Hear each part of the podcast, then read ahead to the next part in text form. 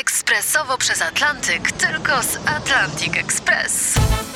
Z nami wyślesz co chcesz, kiedy chcesz, do kogo chcesz i to o 40% taniej. W Atlantic Express wysyłamy wszystko. 1 800 775 7363. Mienie przesiedleńcze, kontenery, paczki do Europy.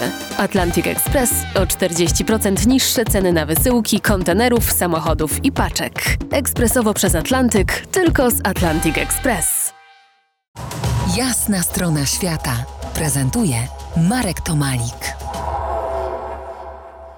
Moim gościem Agi Burton, reportażystka obecnie w Australii, chyba kolejny już raz na dłużej w tymże kraju kontynencie. Upewnij mnie, który raz jesteś w Australii? Marku, ja tutaj mieszkałam 16 lat z małymi, krótkimi, wiesz, wakacyjnymi pobytami w Polsce miesięcznymi, ale teraz ostatnie 3,5 lat byłam w Polsce, także no mogę powiedzieć, że jestem trochę, wiesz, pomiędzy. W poprzednim naszym spotkaniu wspomnieliśmy o kopalni Carmichael Adani. Opowiedz nam mhm. o tym proteście. Ten protest mhm. zdaje się mieć większe noszenie niż y, tylko walka z samym węglem, samą kopalnią. No właśnie, dzięki Marko, że wspomniałeś o tym, że to ma większy nośnik, bo e, oczywiście tak, ludzie, którzy tam protestują, te pierwsze narody, to są Wangani i Yangalingu. Oni znają każdą roślinę tam, każdy kamień, tak jak zresztą wiesz, bo dużo wiesz o aborygenach sam, o pierwszych narodach. To jest dla nich niesamowicie ważne, żeby żyć w miejscu swojego pochodzenia. Kilku przedstawicieli Wangani i Yangalingu wyjechało w świat do Europy, między innymi rozmawiać e, z bankami, z, e, wiesz, z firmami finansowymi.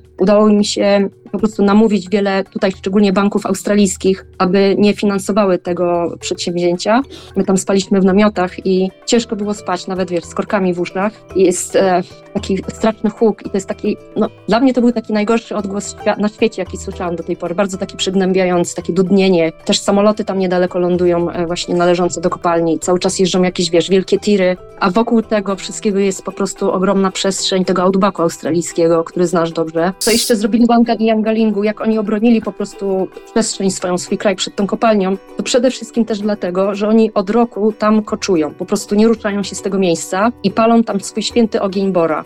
I policja nie może ich ruszyć stamtąd po prostu ze względu na prawa, prawa człowieka. To jest taki akt e, stanu Queensland, e, dopiero od kilku lat tutaj wprowadzony w Queensland i policja po prostu nie, nie może ich, wiesz, wygnać stamtąd, chociaż próbowali, próbowali oczywiście, ale ten Human Rights Act ich bardzo chroni i dlatego oni tam cały czas jeszcze są i mają nadzieję, że będą jeszcze dłużej, aż kopalnia w ogóle wygaśnie i się po prostu stamtąd zwinie. Widziałem transparenty, y, gdzieś tam na zdjęciach y, przemknęło mi to Stop Adani.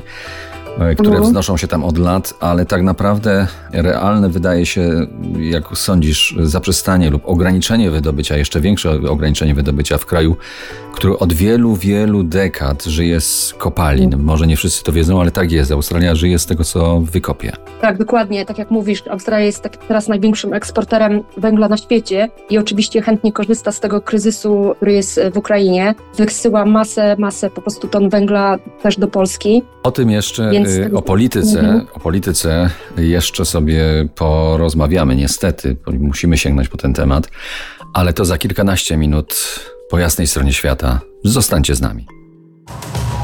To jest jasna strona świata w RMS Classic.